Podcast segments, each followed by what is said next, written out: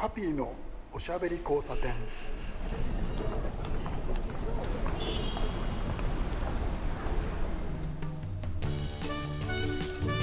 こんばんは、ハピーこと飯塚敦です。今夜も聞いてくださってありがとうございます。先週もですね、お天気の話をしたんですけれど、どうも東京、関東地方はですね、山谷というふうに続いておりまして、寒いと思ったらば急に、妙に暖かくて逆にちょっと調子狂っちゃうなという感じがあります。今日もですね、岩本町のスタジオまで地下鉄に乗ってきたんですけれど、何があるかわからない、ちょっと寒くなるといけないって、ちょっと厚着したらですね、逆に電車の中では汗ばむぐらいの、感じがありまして、いやこれちょっと失敗したななんて思いながらですね、とはいえあれですね、レイヤードしてるので、調節がね効くわけですよね。1枚脱いだりとかチャック開けたりとかするわけなんですけれど、お洋服、ですね、春になるとだんだんですね、お洋服がつまんなくなるんですね。こういう言い方は正解かどうかわかんないですけど、重衣料と言われているものがありまして、ジャケットだったりとかね、ブルゾンだったり、そういう上着ですよね。厚いものの方がですね、僕はデザインが面白かったりとか、ちょっとですね気になるものが多くてですね、夏になるとつまんないんですよ。 T シャツだけになっちゃうじゃないですか、男の人。女の人はね、まだまだお洋服にいろいろ幅があると思うんですけど、ですね、男に生まれて損したなと思うのはお洋服の話なんですよね。なんでかというとですね、女の人はズボン履けるのに男の人はスカート履けないじゃないですか。時代も変わってきて、そういうのも容認されるような時代になってきてはいますけれど、やっぱりその女の人の方が、着られるお洋服の種類数多い気がするんですよね。全然今日のゲストとはですね違う、関係のない話をしていましたけれど、先週に引き続き、今週も、ゲストが、来てくれております。続きという感じになるんですけれど、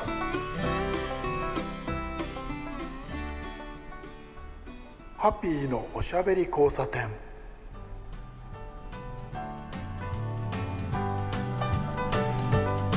ゲストコーナーです。先週に引き続きですね、今週も来ていただいてですね、スタジオの方に、お話を、聞けるということになりました。頼田さん、はい、こんばんは。こんばんは。今日もよろしくお願いします。先週ありがとうございました。先週皆さん聞いてくださいましたでしょうか。素敵な曲を、オリジナル曲をですね2曲披露してくださって、ありがとうございます。でですね、内情をぶっちゃけちゃいますとですね、2本撮りするからいやそれ言おうかなと思ったんですけど、今いっぱい曲ちょうだいっていう話をしてるんですねいやでもなかなかですね、このラジオで先週もそういう話をしましたけど、音楽なかなかその著作権であるとか使用料であるとかっていうのが厳しくやったって、それは厳しくしないとですね、ミュージシャンの方にちゃんと還元がされないから、とてもいいことだと思うんですけれど、そういう縛りがあるので、ミニ FM 局とか、札幌シティ FM がそうなんですけど、なかなかですね、流せる曲が幅が決まっている。その代わり逆に、アマチュアのミュージシャンの方とかですね、あとはご自分の曲をジャスラックに預けてらっしゃらない方の曲っていうのは、聞くことができるという、偏りも出ればですね、新しい出会いもあるというですね、なかなか特殊な状況ではあるんですけれど、今週もですね、頼田さんが、2曲、披露してくださるということで、先週に引き続きなんですけどね、先週ですね、このラジオを聞いてないですね不届きなリスナーさんのためにですねもう一度、自己紹介をお願いします。初めましての方も、先週お聞きいただいた方もこんばんは。頼田博一と言います。よろしくお願いいたします。よろしくお願いします。お仕事が、デザイン。デザイン、グラフィックデザインですね。先週もね、お話を聞きましたけど、僕も実は一緒に、お仕事をしたことが何度か、あの時はあれですよね、一番最初はレトルトカレーのパッケージを頼田さんがやってらっしゃる時でしたよね。あれ何年前ですか。もう5年どこじゃないですよね。いや一番最初のやつはもっと10年ぐらい前じゃないですか。10年経ちましたか。いや今適当に言いました。早いそんな長いお付き合い、なんだかんだで細く長く、頼田さんも山口に、下関にお住まいになってて、ただ東京の仕事を持ってらっしゃって、東京にもね拠点を持ってらっしゃるので、ちょこちょここっち来てますんで、そういうタイミングですね、お会いしてご飯を食べたりですね、あとは今回のあれですね、スーパーマーケットトレーディングショーで、ちょっとご一緒したりとかしていたんですけれど、そんなこんなでですね、先週に引き続き1曲また2曲聞かせてくださるということでありがとうございます。ありがとうございます。曲をちょっと教えてください。今日は何をやってくれますか？ですね、先週聞いていただいた方は、いらっしゃればああいう感じの歌かと思われるかと思いますけど、オリジナル曲でいっぱい作ってるんですけれども、恋愛ソング的なものをほぼなくて、なんか中には1曲ぐらいあるんですね。それを今日はちょっと持ってます。なるほど、なるほど。曲のタイトルは、優しくなれるのにという曲です。では、聞かせていただいてよろしいですか？ではお願いします。もうですね、めったにほとんど作ってないラブソングなんですけれども、ラブソングを歌うなら、ちょっと切ない方がいいかなと思いまして、後悔するということをテーマにしてみました。私昔会社勤めしてた時の先輩がですね、自分は家族に何をやってもいいと、どんな生き方をしても構わないと、だけど後悔だけはするなと言ってるんだという先輩がいましてですね、私はそれを聞きながら、自分が天の弱なのでなんか嘘っぽいなと思ってしまいました。いや、人間はね、みんな後悔するもんですよ。で、後悔してしまってから、あ、こうだったなっていうふうに思うのが、人間じゃないかなというふうに思いまして、それをちょっとラブソングにしてみました。優しくなれるのにという曲を聴いてください。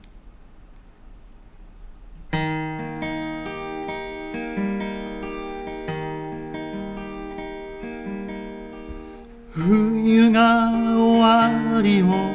告げる頃に、涙がこぼれてる、遠い記憶が心の中によみがえってくる、日々を急ぐように過ごすこと、それがただ一つの自分であり続けるための心のソルフェージュ、誰もが待ちわびるように季節の移ろいはとどまることなく、休むことなく、街は色めいてゆく、あなたと過ごすはずだった二度と戻らない日々、それが私に教えてくれた、今なら優しくなれるのに。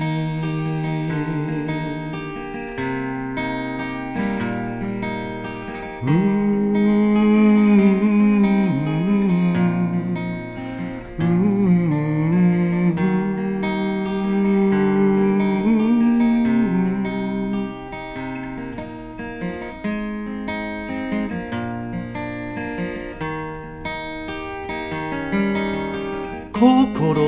の奥に残った小さなきらめきを、もどかしいくらい大事にしても、時はただ過ぎてゆく、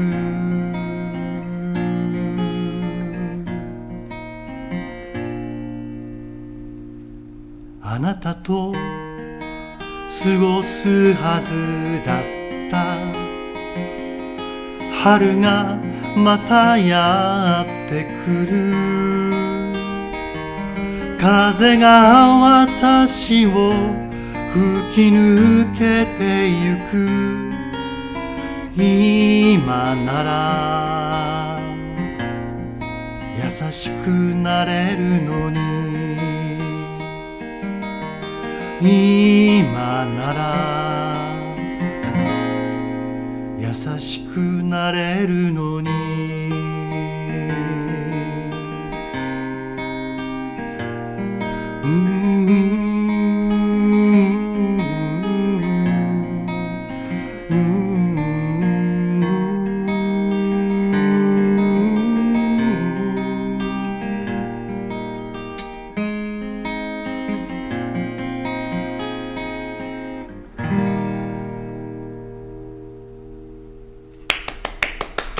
ありがとうございました。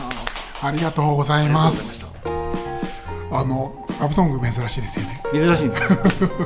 もうね、いい年ご自分でもおっしゃってました。そんなに恋愛とかしてないし歌詞の中でちょっと出てきた心のソルフェージュ、ソルフェージュなんですか？これね、かみさんがピアノの先生で、かみさんに言わせると正しくないらしいんですけど。あ、そうなんですか。まあ基礎訓練みたいな、なんかこう基礎練習的な、なんかそういう意味合いなんですけれども。これ音楽用語？音楽用語ですね。ああ、そうなんですね。で、気持ちをね、だから基本的に整えるみたいな意味合いで使ったんですけど、本当は神さん曰く正しくないよとここで使うの。だけど言葉が非常に美しいと。ソルフェージュという言葉、音としていいですよね、心地のいい心のソルフェージュという、なるほど、うん、そんなですね裏話もいただきましたけど、もう一曲持ってきていただいてて、申し訳ないですね。教えてください。これは私がそうですね、大学卒業して、就職しまして、なかなかこう思い通りにならない、初めて社会に出ていろいろこうきたわれましてですね、で悩みつついろんなことを経験しつつ、大人になっていく、みんなそうだと思うんですけれども、大体その頃のことをこう振り返って、作った歌なんですね。で、サラリーマンの応援ソングだみたいな感じで自分では思っております、この道じゃないというタイトルです。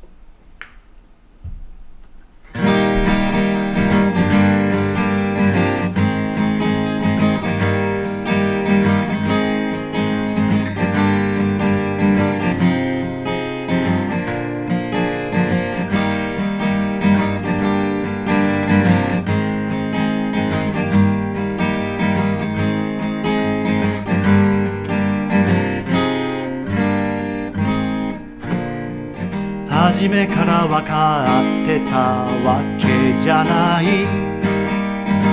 信じることしかない不器用で、人を恐れまいと強がって自分の心に言い聞かせ、訪れた日々の中迷ったり悩むこともあったり手探りで、それでも生きてゆく道ならとここまでたどり着いた。そうじゃない、この道じゃない、自分を描いていた道は、だけど間違ってたわけじゃない、そう信じて生きている。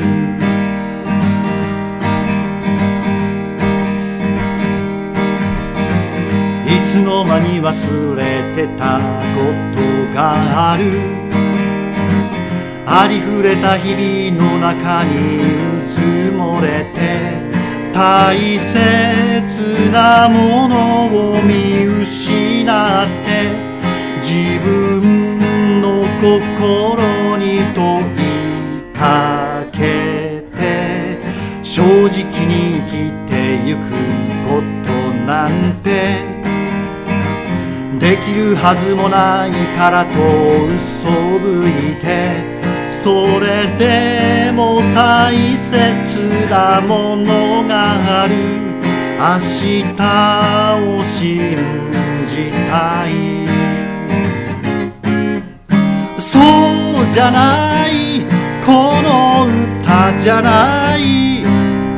自分を求めていた歌はだけどこの胸に響いているこの気持ちが動いてる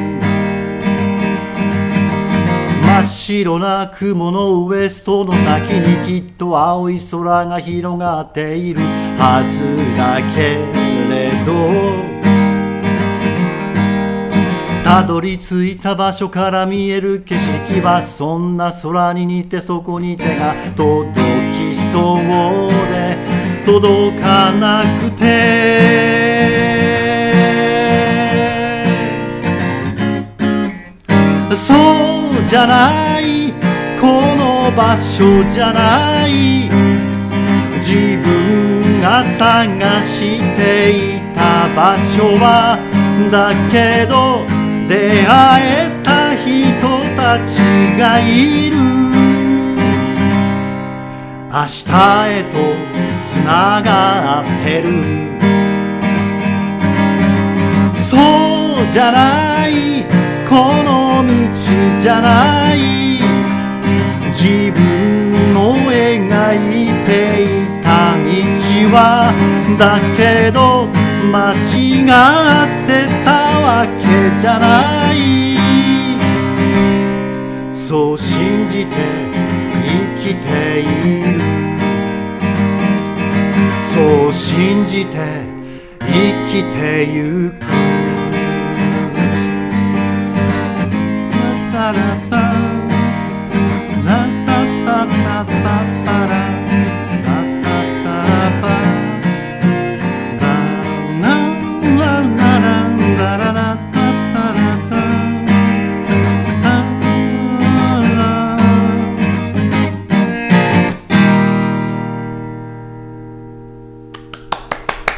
ありがとうございました。いや、いいですねこれも。なるほど、若い頃のイメージですよねこれ。そうですそうです、うん、若い頃もう道に悩んでる本当ペーペーで、うんうん、就職して、はい、いろんな人から叩かれて、うんうん、失敗して会社に大損害を与えてみたいなそんなことがありました。そういう時にことを思い出して作ったのは50歳の時でしたけど、うんうんそうこういうその内容の、詩ですけれど、はい、そうですね本人がこういう体験をしているさなかで、こういう作詞ができるのかそれとも後になって、初めてできるのかみたいなところを、考えながら聞いてました。ああとですね結局その最中は迷ってる渦中ですから、うん、そうですね、うろうろするでしょうしあとはがむしゃらにこう進んでみたりとかするでしょうしそれを客観視できるような状態じゃないですよね、きっと、まあ、振り返ってあの頃はこうだったな、はい、みたいなことを思いながら。それから頼田さん最近はなんですけれど、はいこの後ですよね、はいこれ2月の23日の放送なんですけれど、はいこの後何かそのライブとかそういうのやられたりとか予定ありませんか。それ以降は今のところ何もないです。あ、そうなんです、ね、いやそう前回も似たような話をです、ね、聞いた気がするんですけど、はい、そうは言いながらポロッポロッとこう急にライブ決まったりとかしますよね、頼まれて依頼されてってちょこちょこあったりするんですけれども、でも正直割とこういう歌を自分のオリジナルを作って歌うタイプなので、やっぱりちゃんと聴いていただけるできればそういう環境で、はい歌いたいなと思ってましてですね、でも年も取ってるし昔みたいにどこでもここでも歌うっていうんじゃなくていや、まあ、そういう聴いていただけるようなたまにやるっていう感じ、音楽活動、ご趣味でやってらっしゃると思うんですけれど、はい、本業を持ってらっしゃいますからね、はい、どれくらいの期間続けてらっしゃいます？若い頃からずっと音楽はやってらっしゃったんですか？まあ、年数で言ったら40年以上は経ってますけれども、まあ、大学生の時からやってますので、僕が前回千葉でですね、頼田さんのライブにお邪魔した時は、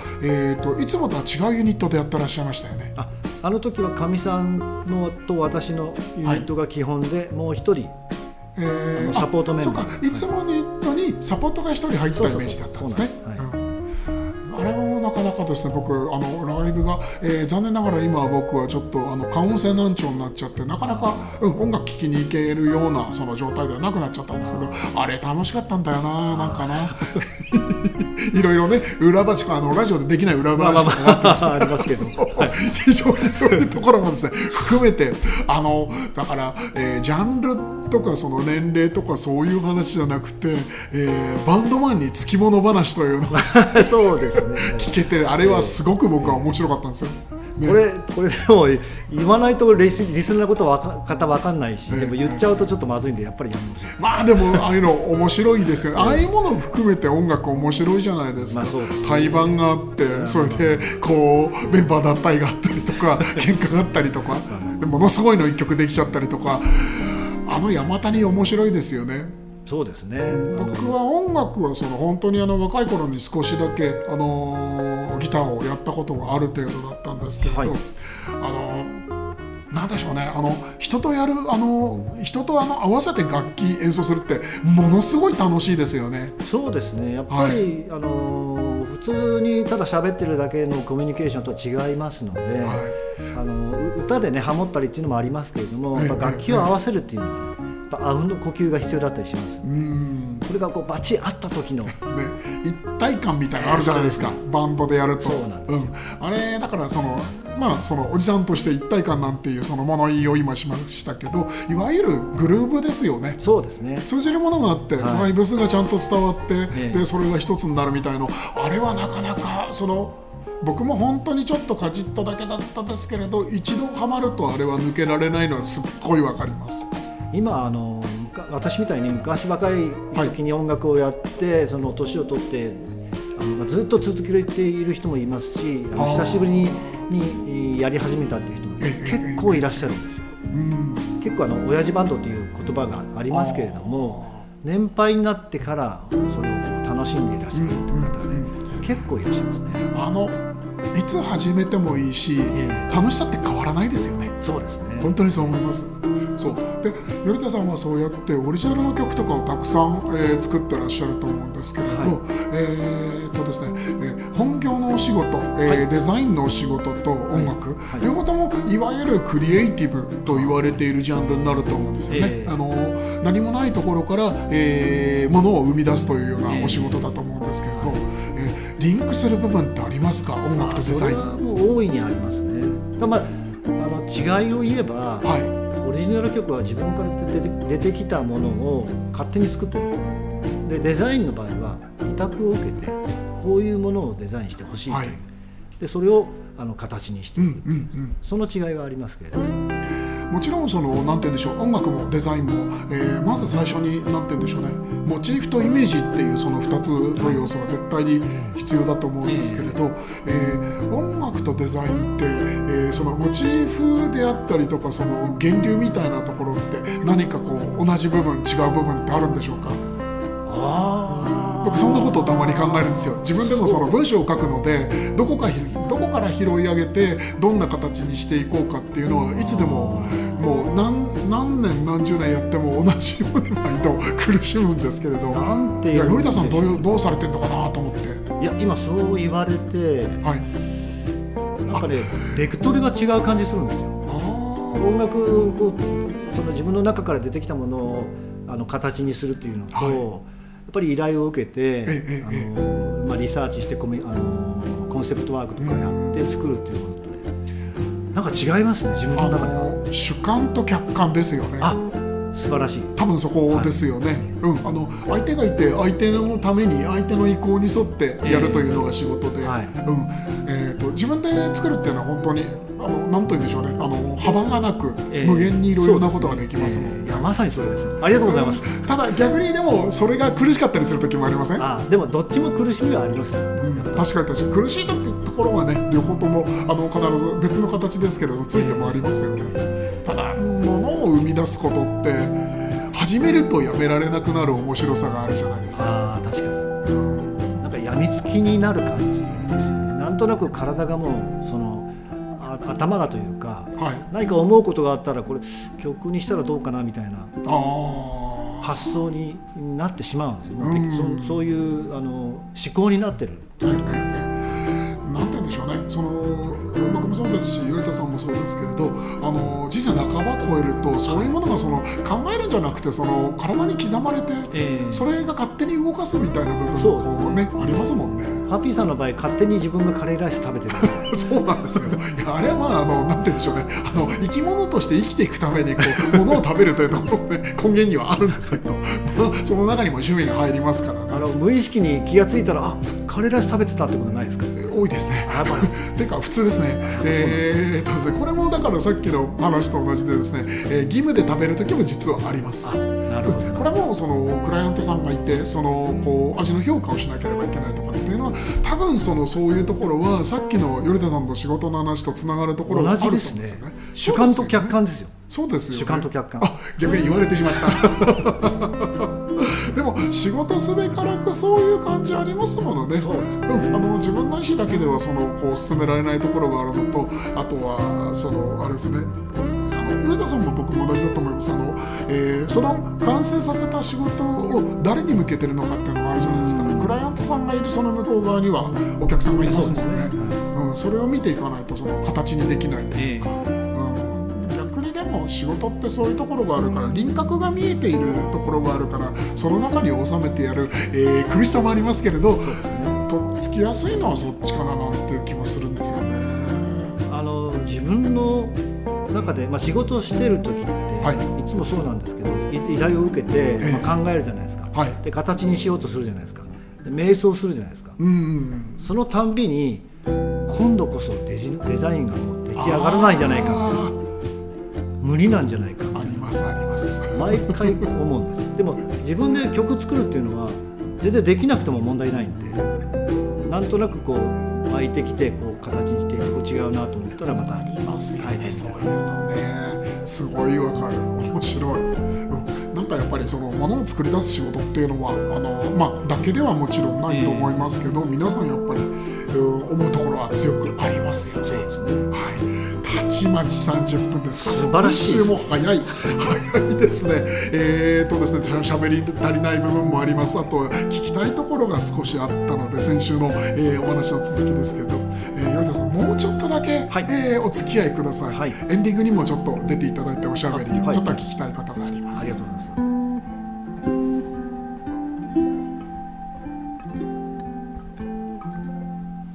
ハピーのおしゃべり交差点。さてエンディングです。ですね、さっき話ちらりと出ました。先週もですね、お話、ある程度聞いてたんですけれど、クラウドファンディング、はい、あれ内容も一度教えてください。はい、熊本地震で一応倒壊してしまった阿蘇神社がですね。はい、昨年の12月に完全復興いたしまして、はい、それを記念して鎮魂と賛美を交響曲という形にして、はい、奉納しようというプロジェクトでありまして、はいはい、でクラウディファンディングとしては成功して、はい、で今結果というか作曲の方が進んでらっしゃるって話を聞きましたけど、はい、作曲の方はどこを見たらわかるんですかね、それ進捗というか進行、クラウドファンディングがレディー4のクラウドファンディングで、はい、レディー4のページに行っていただいて、はい、検索で阿蘇神社と入れていただければ、はい、出てくると思います。わかりました、はい、皆さんもちょっとですねもうクラウドファンディングは成功して終わってるんですけれどその後どうなってるかっていうのを見るとですね、またなんて言うんでしょうねなんていうか地震にね心を寄せた人たちが何をしたかっていうのが分かると思うので、はい、ぜひ見てください。ださい、はい、そんな感じで時間いっぱいまで使いました、どうもありがとうございました。ありがとうございました。また来てください。またよろしくお願いします。